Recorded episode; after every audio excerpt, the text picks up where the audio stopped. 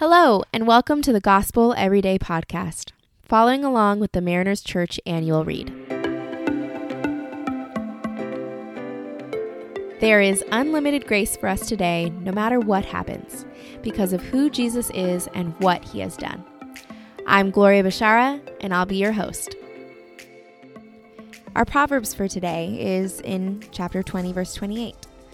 Love and faithfulness keep a king safe through love, his throne is made secure. We are on the topic of power, looking to the Proverbs and Scripture for wisdom on how those with power, so those typically in a leadership position or a position of influence, are to lead in a way that honors the Lord and is biblically sound. So far, we've learned that leaders exercise God given authority. This means that everyone, whether they know it or not, is in their place of influence by the authority and power of God. This is important because when God tells us that by me kings reign and princes govern, we learn that God is the giver of all power, and we are merely stewards of this gift God gives. This is a huge responsibility, which is why a leader's character is so important. We live in a world that honors affinity and similarities over character. What I mean by that is our world, and more specifically social media, makes political affiliation, ideologies, physical goals, things like that more important than character. Honesty, trustworthiness, integrity, and humility may not be valued in the world's eyes but in God's eyes, these are the marks of a true leader. Character is especially important because good leaders don't just have good character, but they can assess it in others.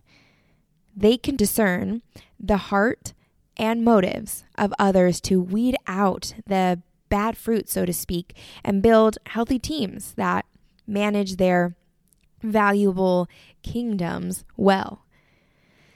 As someone that grew up in the 90s, I have been following the Britney Spears conservatorship journey and the Free Britney movement.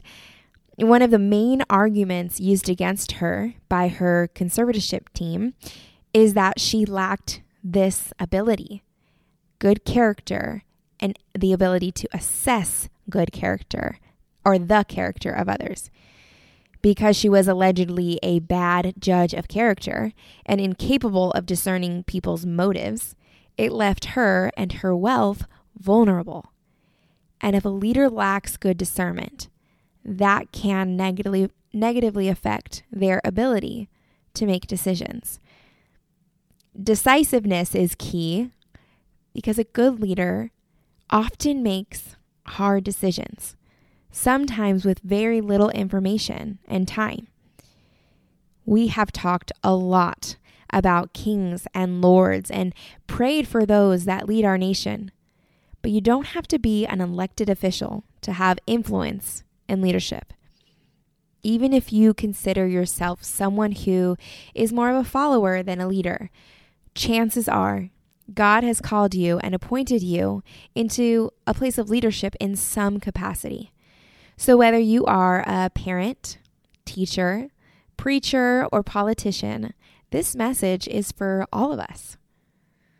All this brings us to today's reading. We read that it is through love and faithfulness that kings are made safe and secure. For all of the power, authority, and influence that leaders have, it means nothing if they don't have genuine love and commitment for those they lead. In our devotion for today, Tim and Kathy Keller give us a picture of two husbands, both found in Scripture. One who is devoted to his wife, even to his own detriment, and another husband who sacrifices his wife to save himself.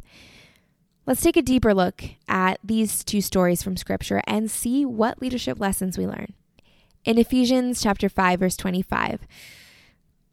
Husbands are encouraged to love their wives just as Christ loved the church and gave himself for her. If a husband is to love his wife as Christ loved the church, then he wouldn't just be willing to die in her place, but also adopt a lifestyle of daily love and service to her.